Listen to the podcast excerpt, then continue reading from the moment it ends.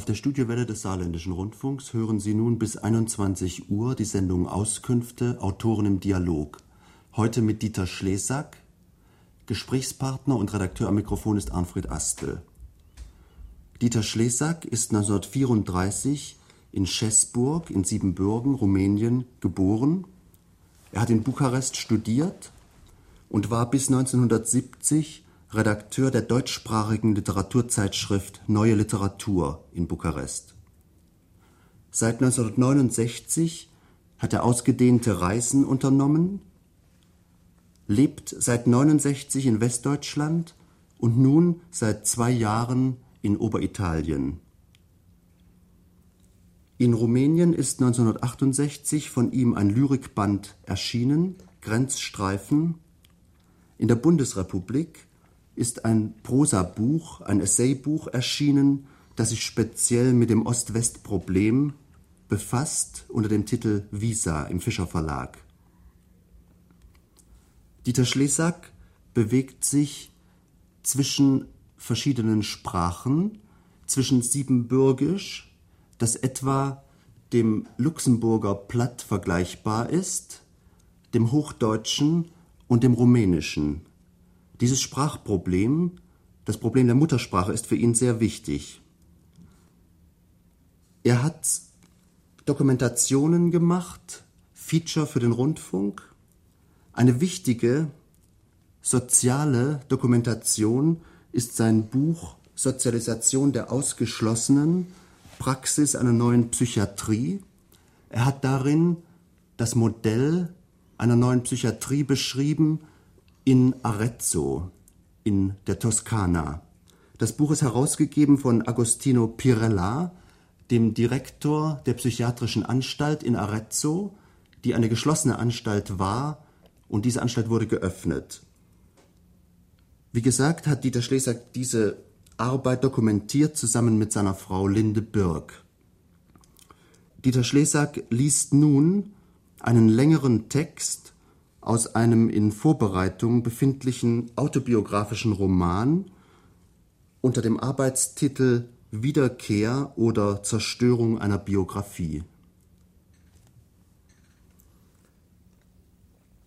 Morgens 8.10 Uhr gehen viele Hausfrauen zum täglichen Einkauf.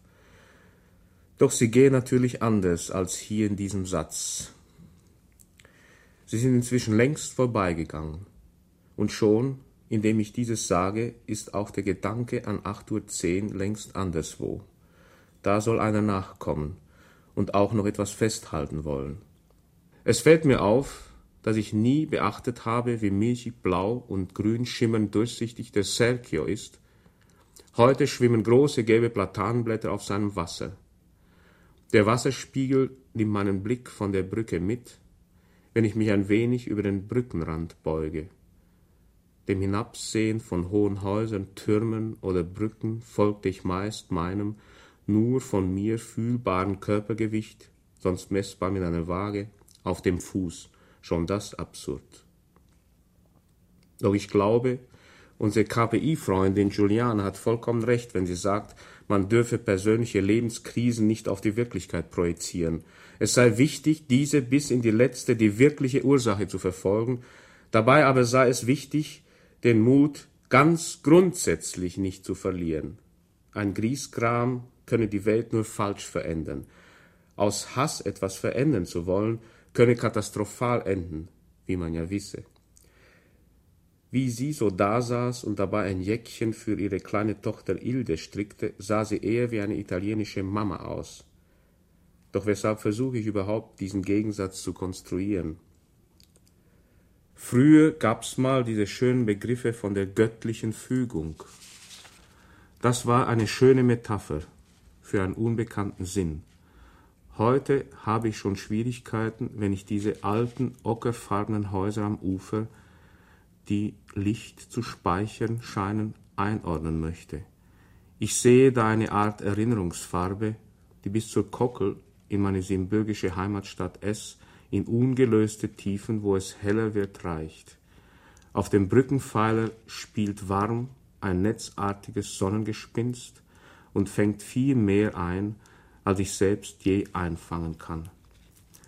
Mit dem Schreiben ist es bequemer. Da kann man den Moment zur Momentaufnahme zurückdrehen. Man muss sich nicht entscheiden, man kann im Vorläufigen bleiben. Vielleicht mag ich schreiben deshalb, weil es immer wieder etwas gut zu machen gibt. Es ist nie etwas endgültig vorbei. Leben dagegen duldet keine Variante. Es ist definitiv. Beim Schreiben können wir die entsetzliche Kontinuität der Zeit wenigstens auf Zeit aufheben. Wir sind anscheinend nicht für diesen Ablauf gemacht. Wir gehören anderswohin. Aber wohin? Einigermaßen genau erinnere ich mich an die Zeit nach dem Prager Einmarsch, weil diese Zeit mein Leben entscheidend verändert hat. In jenem Sommer 68 habe ich Hans Rütting, der sich Timofey nannte, weil ihm ein Sowjetsoldat das Leben gerettet hatte, in Bukarest kennengelernt. Das war für mich eine entscheidende Begegnung, bei der mir auch die Gründe für meine Erinnerungsschwierigkeiten aufgingen. Wir fuhren mit Hans dem Widerständler, der in Plötzensee um ein Haar gehängt worden wäre, durch jene Provinz, die mir seit meiner Kindheit vertraut war, Siebenbürgen. Es ist ein Wunder, dass ich noch am Leben bin, sagte Hans, wenn er sich an irgendetwas freute, und er freute sich täglich an den unscheinbarsten Dingen. Sie haben meine Hinrichtung aus mir rätselhaften Gründen immer wieder verschoben, von Tag zu Tag, von Woche zu Woche, bis dann der Krieg und nicht mein Leben zu Ende war. Hans war nach dem Krieg nirgends mehr zu Hause. Er hatte eine Wohnung in Kopenhagen, war aber meist mit seinem VW-Wohnbus, den er sich von seiner Wiedergutmachung gekauft hatte, unterwegs. Später schrieb er mir aus Kalkutta, Moskau, Jerusalem oder Tunis. Er bedeckte gewöhnlich ein einzelnes Blatt mit zehn großen Zeilen. Warum schreibst du nicht? Besuch mich doch. Komm sofort. Ich bin sehr allein. Cave feminam. Hüte dich vor den Frauen. Dein Hans. Es gibt mir immer einen Stich, wenn ich seinen Namen in meinem Adressbuch sehe. Denn er ist auf einer seiner zahlreichen Reisen gestorben. Ich glaube, die Todesursache war chronische Einsamkeit. Hans kam damals im Sommer 68 von einer langen Reise durchs Banat. Er erzählte entsetzt, dass ihm aufgefallen sei, wie viele Banater Schwaben noch nostalgisch an Hitler denken. Ich habe alles auf Band aufgenommen, sagte er, da behauptet tatsächlich einer, die angeblichen Verbrechen des Führers seien angloamerikanische Feindpropaganda von den Bolschewisten noch vergröbert und übertrieben. Die hätten dann die deutschen Volksgenossen hier gelehrt, was ein verlorener Krieg sei. Und heute nun wieder ein August. Ein August in Italien. Buhlenhitze wie damals. Bald ist Himmelfahrt. Ob die Zeit wohl hier oben anders verrinnt als am Brandenburger Tor. Sie rinnt hier sicher etwas unwissender in die Taleinschnitte, rinnt unter den Oliven, sucht die Reihe der Weinstöcke vergeblich nach ein wenig neuem Maß ab. Eine heiß angehauchte Fata Morgana, Natur eben, eigentlich unwirklich, nicht heute, nicht gestern, nicht morgen. Diese Zeit streicht auch um den Alten, der stundenlang unter dem Lindenbaum auf der Piazza sitzt und schaut, einfach nur schaut. Bald wird die Signora wieder fliegen, fliegen wie in unseren Träumen festliche Straßen, ein hoher Campanile mit einem orientalisch wirkenden Dach, davor eine Palme. Ich sehe erstaunt, wie sich im Wind anstatt der Palme das Dach bewegt. Ich habe ein Gefühl, als ob mir der Verstand stillstehen würde. Die Palme scheint mein Bewusstsein aufzubrechen und fächert schmerzhaft weißes Licht auf diese Piazza. Plötzlich bin ich erstaunt, dass ich in Italien, dass ich hier bin. Ich staune, bin für einen Augenblick weg, wache dann wieder auf der Piazza auf und merke, dass ich mitten in diesem Festlärm auf der Grenze stehe. Es hapert mit der inneren Zeit. Ich habe Schwierigkeiten, dem Campanile, dem kaffeetrinkenden Alten, überhaupt diesem Licht zu folgen und wundere mich, dass das alles dann doch immer wieder hier ist. Ich selbst noch da bin. Der Campanile ist nun auch stehen geblieben. Doch die Zeit ist weitergerückt. Ich blinzle, strenge mich an, nachzukommen, denke an möglichen Wahnsinn, falls das Bewusstsein zu langsam oder gar aussetzen sollte. Der 40 Meter hohe Turm kippt fast um, der Augenblick aber zieht mit den Wolken weiter. Nur ein ambulanter Fotograf bietet schlechte Bilder feil, die stehen geblieben sind. Mein Freund Salmen meint, das Bewusstsein überschlage sich, weil es allein gelassen sei, es keinen überzeugenden Zusammenhalt der Augenblicke mehr gebe. Früher diente zur Erklärung dieses Weltkinos die Götter, aber heute? Jana kennt meine Angst. Sie weiß, dass ich mich mit Rotwein betäuben muss, denn schon wird dieses nervöse vor den Augen flimmern unerträglich. Ich sehe immer weniger. Der eben noch bunte Platz voller Menschen ist nur noch überhell und verschwommen wie auf einem sehr alten und überbelichteten Film zu sehen, und der Kopf beginnt zu schmerzen. Jana lehnt am VW und sagt etwas. Es ist so, wie wenn man nach einem Traum erwacht oder ein getrübtes Bewusstsein hat und nicht weiß, wo man ist, in Bukarest, Florenz oder Berlin. Die Häuserzeile, diese Reihe Platanen, schon ein wenig herbstlich verfärbt. Salmen kommt auf mich zu. Hör mal, sagt er, wir müssen jetzt endlich losfahren. Du starrst ja nun schon zehn Minuten ins Leere. Salmen hat eine Theorie, die mir einleuchtet. Noch bei Descartes oder Kant, sagt er, wurde das Vorher und Nachher der Augenblicke durch ein Wesen gesichert, das diesem ständigen Vergehen der Karma-Bildchen vor uns nicht unterworfen ist und auch den Gedanken an den Tod viel milder macht. Beim Franzosen hieß dies Gott. Der garantierte diese ständige Neuschöpfung der Augenblicke ex nihilo. Beim Königsberger war es der Glaube an diese Wortungeheuer, der Formen synthetische Einheit des Mannigfaltigen in den Vernunftbegriffen. Wir aber haben keine Erklärung mehr. Was wirklich ist, ist für uns nicht mehr vernünftig. Wohin kämen wir auch, sage ich, wenn sich jeder selbst was ausdenken würde? Unten in Rumänien, sagt Salmen gelegentlich, da gab's noch eine gewisse Ordnung, sogar so etwas wie einen Glauben. Doch dort wurde unser Auge auch eintrainiert abzusehen von den Möglichkeiten des Sehens, sage ich.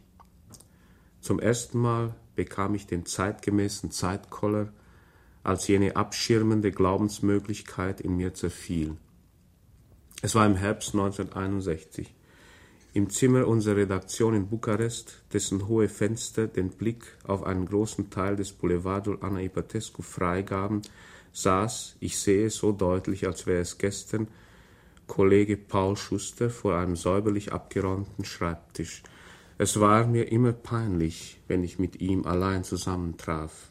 An einem Tag hatte ich zum ersten Mal genau die gleiche Angst wie heute auf der Piazza gespürt. Das Dunkelwerden, das Bewusstwerden der Momente und das Eingeschlossensein im eigenen Körper. Doch wie sollte ich diesem Menschen hier vor mir, der vorgab, sich zum Neuen zu bekennen, das keine andere Legitimation mehr braucht, wie er verkündete, als die Geschichte, was das auch immer sein mag, dieses Erschrecken vor dem ganz unmittelbar Neuen klar machen. Sicher hätte er mich angezeigt. Bestenfalls mich zum Nervenarzt geschickt. Und den eigentlichen Grund meiner Angst hätte ich ihm sowieso nicht sagen dürfen. Sie hatten mir streng verboten, mit irgendjemandem darüber zu sprechen. Diese Scheißkerle, nach zwei Tagen Befragung hatten sie es geschafft. Jana fragt mich, was ich denn jetzt so arbeite. Darüber nachdenken, sage ich, wer mir das Einzige lädiert hat, was es in den moralischen Trümmern nach dem Krieg für einen Deutschen zum Festhalten noch gab. Wann hat das denn angefangen? Vor etwa 15 Jahren. Entscheidend war, dass sie mich im Verhörzimmer auslachten, als ich ihnen sagte, sie könnten sich auf mich verlassen, ich sei doch seit 1948 bei ihnen. Das wüssten sie doch genau. Was hast du denn überhaupt bei denen zu suchen gehabt? fragte jemand. Du musst nicht weit gehen, um mich zu verstehen.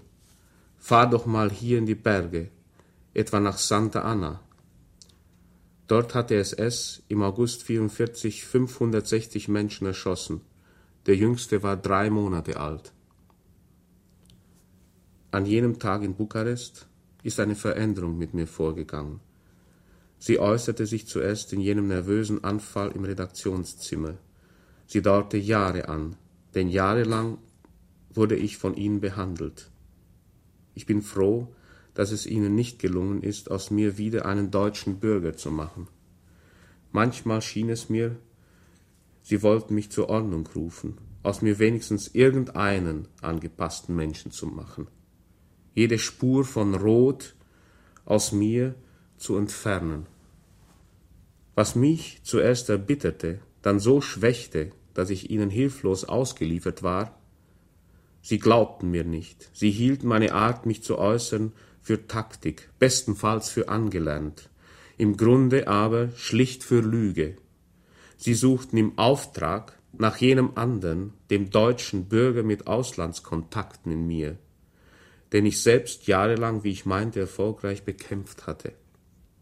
Nun kam der ganze Korks voller Angst wieder zum Vorschein, und ich saß wegen meiner Herkunft mit schlechtem Gewissen vor dem Major Jordan, die diese aus Taktik einsetzte, um mich weich zu machen, damit du, wie sie mir später sagten, ständig an uns denken musst und keinen Unsinn machst. Einübung in eine geradezu teuflische innere Zensur. Mein Bewusstsein genügte ihnen also nicht, es war ihnen zu undurchschaubar, zu frei und deshalb verdächtig. Gehirnwäsche also. Wollten sie alles, was ich wirklich dachte, empfand und sagte, unter ihre Kontrolle bringen, um brav in einem genormten Klischee zu bleiben, das von oben täglich neu vorgeschrieben wurde. Ist das nicht das Gegenteil von Revolution?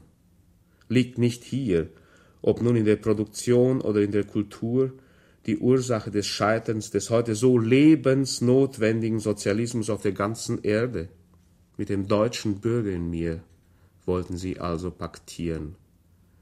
Denn dieser lieferte ihnen frei Haus das schlechte Gewissen und gleichzeitig auch den nötigen Gehorsam gegenüber der Obrigkeit. Ganz schön schizophren, krank, verrückt. Schuldgefühle, Gewissensbohrerei um mich so unfrei wie nur möglich zu machen. Wir wissen alles über dich, gesteh. Was soll ich gestehen? Du weißt es schon selbst, verstelle dich nicht, sag endlich die Wahrheit. Belanglose Details kommen in den Sinn. Fieberhaft denke ich nach, welche kritischen Gedanken und Äußerungen gemeint sein könnten. Naiv zähle ich wie im Beichtstuhl meine Sünden auf. Zum Beispiel dass ich des Öfteren Zweifel daran gehabt hätte, ob unser Lebensstandard auch wirklich so hoch sei, wie es in den Zeitungen stehe, ob ein Westauto nicht etwa doch besser sei als ein sowjetisches. Doch griffen meine Gedanken und auch diese Aussagen an dieser verrückten Realität im kahlen Verhörraum vorbei, konnten sie ja nichts festhalten. Was blieb, war eine unerträgliche Scham. Mein Vater hat an Stalin geglaubt, sagte gestern Juliana, und er hat früher nie Coca-Cola getrunken. Ich durfte die hier in Italien gedruckten Kinderbücher nicht lesen. Stalin war unser roter Vater, er war unser Babo, er hat allem einen Sinn gegeben. Schade um ihn. Als mir mein Vater dann später sagte, der rote Babo sei kein Babo mehr, er habe gestohlen, böse Reden geführt und anders mehr, kamen meinem Vater die Tränen in die Augen, so dass er schnell hinausgehen musste. Bei mir war es schlimmer, sagte ich, denn ich konnte nicht einfach hinausgehen. Es hat lange gedauert, bis ich wieder zu mir gekommen bin. Heute weiß ich, dass es auch weiter für mich keine andere Lösung gibt als den Marxismus nur die schrecklichen Missverständnisse müssen ausgeräumt werden. Wichtig bleibt, höre ich unsere KPI-Freundin Juliana sagen, wichtig bleibt, dass wir so handeln, als ob in jenen Ländern Sozialismus möglich wäre. Sonst müssen wir alle Hoffnung aufgeben. Und was dann? Wir müssen den Stalinismus als letzte und schrecklichste bürgerliche Krankheit mit allen ihren intellektuellen Verführungen bekämpfen, um diese einzige Hoffnung nicht endgültig zu verlieren, sagt Juliana ein wenig pathetisch.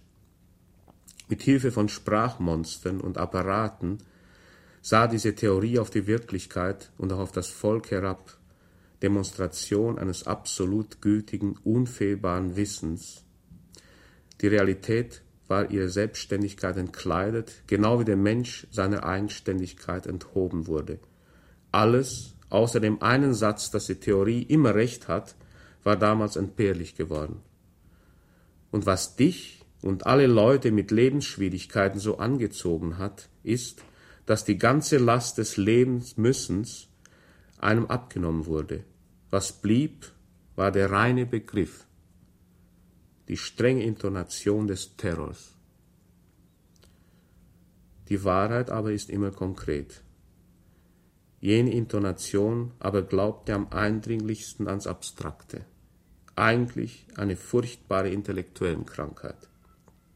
Der eingeschnürte Begriff als Welt wo es nichts außerhalb dieses fahlen Lichtes gab, eine Öde, die sich selbst hielt, die Bilderabfolge jeden Augenblickes, diese frische, die eigentliche große Revolution, wenn sie einmal erkannt werden sollte, hinter der wir nur mit hängenden Zungen wie Hunde des Weltalls hinterherlaufen, in Broschur und Packpapier eingewickelt, abgestanden als Parole verkauft, eine idealistische Ab- und Unart des kapitalistischen Zeitalters.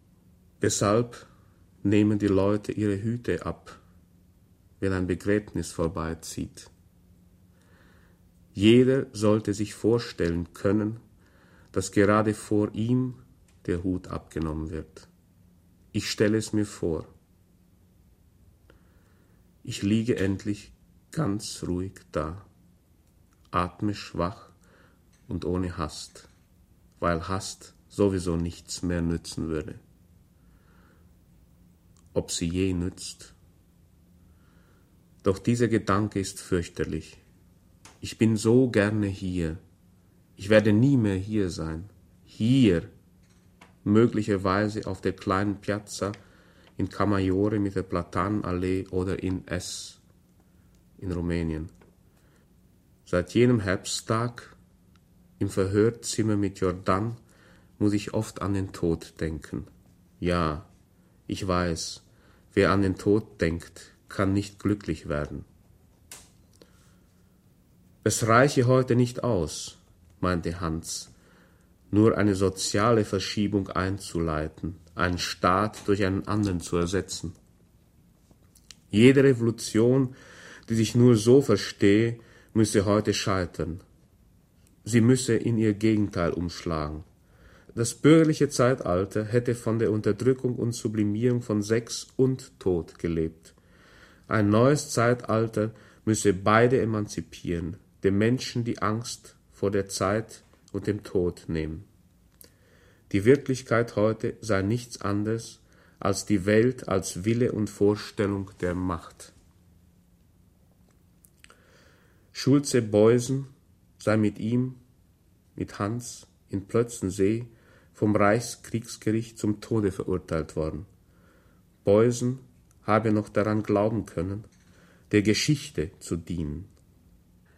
Er glaubte sinnvoll gelebt zu haben und ist so wenigstens im eigenen Glauben auch sinnvoll gestorben. Wir sind heute misstrauischer. Ich kann mir nicht vorstellen, so dazusitzen wie Beusen und ruhig auf den Henker zu warten, der dann auch kommt, die Hand an den Körper des Verurteilten legt, ihn brutal an eine Art Fleischerhacken im Hinrichtungsraum hängt, nur Frauen werden guillotiniert, ihn hochhebt, ihm die Hanfschlinge um den Hals legt und ihn dann fallen lässt. Dass ein Mensch mit seinem unendlichen Bewusstsein und da glatt herunterhängt, wie ein Klotz da baumelt, sich nicht mehr rührt, das kann doch nicht wahr sein.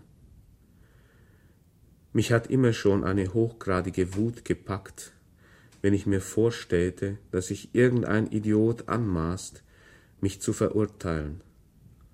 Mit welchem Recht greift ein Staat so tief in meine Intimität ein oder die Intimität eines anderen? Auch jener andere Staat des Geheimpolizisten Jordan meint, uns als Abfall, als Objekt ansehen zu dürfen. Ist nicht die Zeit ihr bester Komplize? Freiheitsstrafe, Todesstrafe, bemessen nach Jahren, Jahrzehnten oder nach absolutem Entzug von Lebenszeit, Drohung mit dem Nichts, die Hinrichtung. Schon dieses Wort.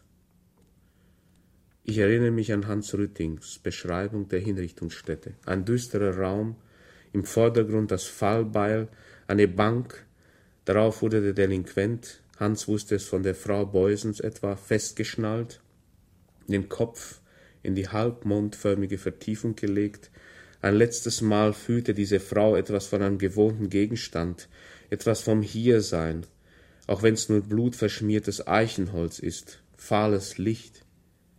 Libertas, so hieß sie. Libertas ist halb von Sinnen, das Bewusstsein von der furchtbaren Angst schon halb getrübt, schreit sie, lasst mir doch mein Leben.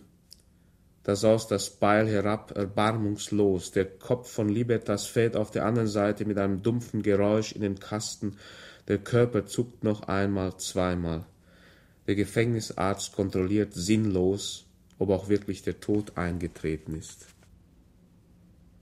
Vor dem Hinrichtungsgerät steht der Balken mit den Fleischerhacken zum Hängen, dahinter vier Treppen, die zu zwei Eisentüren und zu zwei Türattrappen, hingemalten bogenförmigen Attrappen führt, als könnte es hier nicht genug Türen geben, ein makabres Zeichen dafür, dass selbst die Leute, die diesen Raum eingerichtet haben, nicht daran glauben konnten, dass dies wirklich wahr ist, was hier geschieht. Geliebte Eltern, schreibt Beusen, geliebte Eltern, es ist nun soweit. In wenigen Stunden werde ich aus diesem Ich aussteigen. Ich bin vollkommen ruhig und ich bitte euch, es auch gefasst aufzunehmen. Es geht heute auf der ganzen Welt um so wichtige Dinge. Da ist ein Leben, das erlischt nicht mehr viel. Was gewesen, was ich getan, davon will ich nicht mehr schreiben. Alles, was ich tat, tat ich aus meinem Kopf, aus meinem Herzen und meiner Überzeugung heraus. Dieser Tod passt zu mir. Irgendwie habe ich immer um ihn gewusst. Es ist mein eigener Tod. Das Herz wird mir nur schwer, wenn ich an euch lieben denke. Libertas ist mir nah und teilt mein Schicksal zur gleichen Stunde. Euch trifft Verlust und Schande zugleich. Und das habt ihr nicht verdient. Ich hoffe nicht nur, ich glaube, dass die Zeit euer Leid lindern wird. Ich bin nur ein Vorläufer gewesen, in meinem teilweise noch unklaren Drängen und Wollen. Glaubt mit mir an die gerechte Zeit, die alles reifen lässt. Mag sein, dass wir nur ein paar Narren waren, aber so kurz vor Torschluss hat man wohl das Recht auf ein bisschen ganz persönliche historische Illusion. Ja, und nun gebe ich euch allen die Hand und setze nachher eine einzige Träne hierer als Siegel und Pfand meiner Liebe. Euer Harro. Wo war ich damals am 22. Dezember 1943? Als alle ihre Befehle erfüllten, als Beusen in jenen Raum gehen musste, wo die Haken standen, weil er der einen Macht, den Sowjets, die genau das Gleiche mit ihren Feinden taten, aus Überzeugung gedient hatte. Was tat Onkel F. in Buchenwald, weil er auf die Befehle seiner Vorgesetzten hören musste? Er begleitete einen Transport jüdischer Kinder, die eben angekommen sind, ins Krematorium, streichelt den einen oder den anderen, der anfängt zu weinen oder müde wird. Der hartgefrorene Schnee knirscht unter den Stiefeln, ein sehr klarer Himmel, die Weihnachtsbäume stehen in den deutschen Vorzimmern. Wir auch. Wir Kinder fieberten schon der Bescherung entgegen. Ich lehne es ab, schrie Salmen, dem es seit dem Westen ist nicht mehr gut geht. Ich lehne es ab, euren Gehorsam anzunehmen, eure Dummheit, die auch heute immer noch die gleiche ist. Hat sich etwas verändert? Kaum. Ich lehne es ab, einfach so weiterzuleben. Ich habe mit eurer Welt nichts mehr zu tun, gar nichts. Sie ist für mich erledigt. Ich weigere mich weiterzumachen. Am liebsten würde ich mich weigern, überhaupt noch ein Wort eurer verfluchten Sprache zu verwenden, wenn das irgendwie möglich wäre. Dieter Schlesack, du hast hier eine längere Probe vorgelesen aus dem Manuskript eines autobiografischen Buchs. Dieses Buch hat den Arbeitstitel Wiederkehr oder Zerstörung einer Biografie. In deinem Leben haben in den letzten Jahren sehr wichtige Veränderungen stattgefunden. Du hast viele Reisen unternommen, du hast deinen Status, deinen Arbeitsstatus verändert. Du warst Bürger eines sozialistischen Staates in Rumänien, du bist jetzt Bürger der Bundesrepublik Deutschland. Du warst Angestellter, festangestellter Redakteur einer deutschsprachigen Literaturzeitschrift in Rumänien, der neuen Literatur. Jetzt bist du freier Schriftsteller und freier Journalist.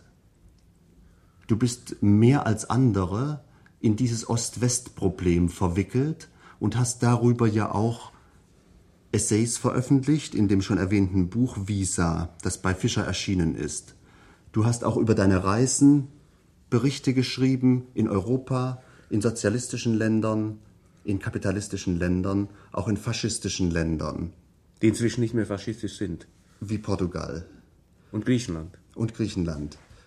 Diese Reisedokumentationen sind erschienen in dem Buch Geschäfte mit Odysseus im Hallwag Verlag.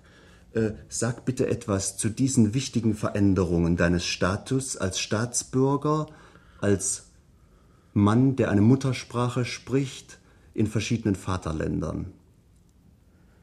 Ja, zuerst möchte ich äh, darauf hinweisen, dass ich nicht aus einem sozialistischen Land komme. Leider nicht. Das ist kein sozialistisches Land, sondern ich nenne es staatssozialistisches Land. Rumänien ist kein sozialistisches Land. Dieses Missverständnis ist äh, das zu klären, das würde sich lohnen. Äh, und ich meine, dass diese, dieser Boom an Sozialismus, Kommunismus und so weiter aufgebaut werden kann, äh, ist deshalb möglich, weil man meint und hier also immer wieder propagiert, sogar du sagst das, und das finde ich also merkwürdig, dass diese Länder, DDR, Rumänien und so weiter, als sozialistische Länder angesprochen werden. So bezeichnen sie sich selbst, sind's aber nicht. Ich bin selbst Sozialist und Marxist und so weiter. Und ich kann das nicht akzeptieren, dass äh, ein Land, das äh, einen Chef hat, der sich mit nichts nummert und äh, wo diese, ich habe vor einem Jahr Rumänien besucht und habe also mit, mit Grauen festgestellt, dass das als Propaganda und als große nationale äh, Errungenschaft in den Hauptstraßen von Bukarest ausgestellt worden ist, diese Umarmung zwischen Nix und Ceausescu nicht, dieses Komplizentum zwischen äh, diesem Land, das sich sozialistisch nennt, und zwischen dem wirklich, also diesem Politgangster Nixon, nicht? Äh, du glaubst nicht, dass es im Augenblick irgendein Land gibt, das, das mit Recht als ein sozialistisches bezeichnet werden könnte? Es, war, es gab mal Chile, aber es gibt es nicht mehr. Mhm. Es gibt heute, ja, ich weiß nicht, wie, wie, sich das in Vietnam entwickelt. Du bezeichnest dich aber selbst als einen Sozialisten. Ja, ja. Das heißt, du hast eine utopische Vorstellung von Sozialismus, die nicht verwirklicht ist, offenbar, nach Nein. deiner Erfahrung. Ja. ja. Äh, die auch äh, aus internationalen Gründen wahrscheinlich nicht verwirklichbar ist nicht verwirklichbar ist. Jetzt noch nicht. Aha. Meine ich. Denn jedes Land, man sieht es an Portugal und so weiter, äh, gerät sofort in den Spannungsraum von ein, also eines äh, dieser, eine, einer dieser Großmächte. Aber mit welchem Recht nennst du dich dann eigentlich einen Sozialisten, wenn du feststellst, dass Sozialismus weder verwirklicht ist noch verwirklichbar ist? Es lässt sich in gewissem Maße verwirklichen. Ich habe das ja, ich lebe auch zum Teil deshalb in Italien, nicht? Weil dort in bestimmten Räumen Sozialismus verwirklichbar ist. Äh, siehe das Buch Sozialisation der Ausgeschlossenen und so weiter nicht. In der Toskana, in der roten Toskana lassen sich verschiedene Bereiche sozialisieren, lassen sich. Du meinst äh, diese psychiatrische Anstalt, ja, die geöffnet worden ja, ist, wo ja, Leute, die Ja, aber nicht nur das, sondern ich meine, ich trete hier zum Beispiel jetzt aus der, aus dem, äh, aus der Krankenversicherung aus, weil ich in der roten Toskana äh, mit 60.000 Lire, das ist sehr wenig, pro Jahr, das Gleiche erhalten kann an Krankenversicherung. Das ist angenähert an den, an, an, sagen wir, an der, den Möglichkeiten, die in Rumänien haben. Da habe ich überhaupt nichts zahlen müssen. Mhm. Da sind die, die sozialen Sachen also viel, viel klarer und, und äh, den Bedürfnissen der Bevölkerung entsprechend geregelt als mhm. hier in der ja. Bundesrepublik, in der reichen Bundesrepublik, in, einem der zivilisiertesten Länder der Erde, nicht? Mhm. Äh, lass uns noch auf die andere, auf den anderen Punkt kommen. Äh, du, hast, du warst ein angestellter Redakteur ja. und du bist jetzt ein freier Autor und ein freier Journalist, wobei dieses frei ja oft in Anführungszeichen gesetzt ja. wird und in Anführungszeichen zu setzen ist. In Dreifache. In Dreifache. Ich bin ein freier Unternehmer, Entschuldigung. Freier hier Unternehmer. Werde, hier werde ich als freier Unternehmer mit äh, eingestuft. Hm. Äh, wie stellt sich das für dich dar, diese Veränderung? Also sehr negativ. Sehr negativ? Ja. Äh, du bist nicht freier als damals, als du Redakteur warst. Politisch freier. Politisch freier? In welcher äh, Hinsicht? Materiell weniger frei. Materiell weniger frei. Ja. Ich verdiene weniger. Hm. Ich habe äh, weniger Möglichkeiten äh, der sozialen Sicherheit und so weiter. Nicht. Ich bin vollkommen, also äh, ich, ich hänge irgendwo im Nichts, nicht? Hm. Ich muss mich bemühen, irgendwie diese Angst zu überwinden. Ich hm. habe unheimliche Ängste. Hm. Das Nichts heißt aber ökonomisch und praktisch auch ein Haus in der Toskana. Ja, Haus in der Toskana. Ich meine, das zahle ich anstatt Miete ab an der Bank hier in Deutschland. Hm. Die Veränderung zwischen den politischen Systemen, deine Veränderung als Staatsbürger, ist sehr extrem. Du warst solchen extremen Zwischenlagen eigentlich schon immer ausgesetzt durch das Sprachenproblem. Hm. Richtig, in, ja. in welcher Sprache bist du aufgewachsen? Das ist ganz merkwürdig. Ich meine, ich bin zum Beispiel Lehrer gewesen. Ne? Und da habe ich, ich in der Volksschule, mit 18 schon war ich Lehrer, da habe ich also die Schüler äh, in der ersten Vorschulklasse Deutsch lehren müssen. Hochdeutsch. Hochdeutsch. Die kamen also mit dem Siebenbürger Sächsischen, das ist im Luxemburgischen angegeben. Was machst du, mein Leben? Wer geht dir? Das geht mir gut. Was machst du, mein Lieber? Wie geht es dir? Es geht mir gut. Ja. Ich kann es nur, weil ich manchmal in Luxemburg bin. Deshalb kann ich es verstehen. Ja, also meine, äh, mit meinen Eltern rede ich äh, ja. diesen Dialekt nicht. Und der ist wahrscheinlich äh, äh zur Hochsprache, hat eine stärkere Distanz als, sagen wir, im Saarland oder auch sogar in Bayern, nicht? Du hast also zuerst dieses Blatt ja, gelernt, musstest dann in der Volksschule Hochdeutsch lernen. Ja. Ja. Und musstest dann Rumänisch lernen? Ja, das habe ich erst in Bukarest dann so richtig gelernt. Ich habe mit Qualen Rumänisch gelernt. Mit Qualen Rumänisch ja, gelernt? Ja. Und du hast immer nur Deutsch geschrieben oder auch Rumänisch ich geschrieben? Ich habe immer nur Deutsch geschrieben dann. Immer nur Deutsch, ja. ja? Äh, hast du dich nicht einmal selbst ins Rumänische übersetzt oder hast du aus dem Rumänischen ins Deutsche übersetzt? Ja, ich habe äh, hab schon äh, auch äh, essayistische Sachen auf Rumänisch geschrieben, aber ganz wenig. Man kann nämlich nur in einer Sprache denken, glaube ich. Ja. Äh, wie siehst du den Unterschied zwischen gesprochenem und geschriebenem? Ja, ich habe äh, zur deutschen Sprache ein, ein, ein, ein, Verhältnis des Minderwertigkeitskomplexes. Zur Wasch Hochsprache. Wahrscheinlich ganz unberechtigt. Ich weiß nicht, aber ich meine, wahrscheinlich ist es besser, wenn jemand anders meine Texte liest als ich selbst. Ne? Weil, weil dieses Verhältnis zu der deutschen Hochsprache, wenn ich lese, irgendwie auch in den Text, in den Text mit reingeht. Und ich besser schreibe als spreche wahrscheinlich. Also wenn ich mich sinnlich aussetze, mit meiner ganzen Sprachsinnlichkeit, dann äh, werde ich vielleicht unglaubwürdig. Wenn ich stumm bin und schreibe, ohne die Sprachsinnlichkeit, dann merkt man es mir vielleicht gar nicht an, dass ich eine andere Sprache spreche. Auf der Studiowelle des Saarländischen Rundfunks hörten Sie die Sendung Auskünfte, Autoren im Dialog, heute mit Dieter Schlesack, Gesprächspartner und Redakteur am Mikrofon war Arnfred Astel. Sie können uns wiederhören heute in 14 Tagen zur gewohnten Zeit mit dem österreichischen Autor Christian Wallner.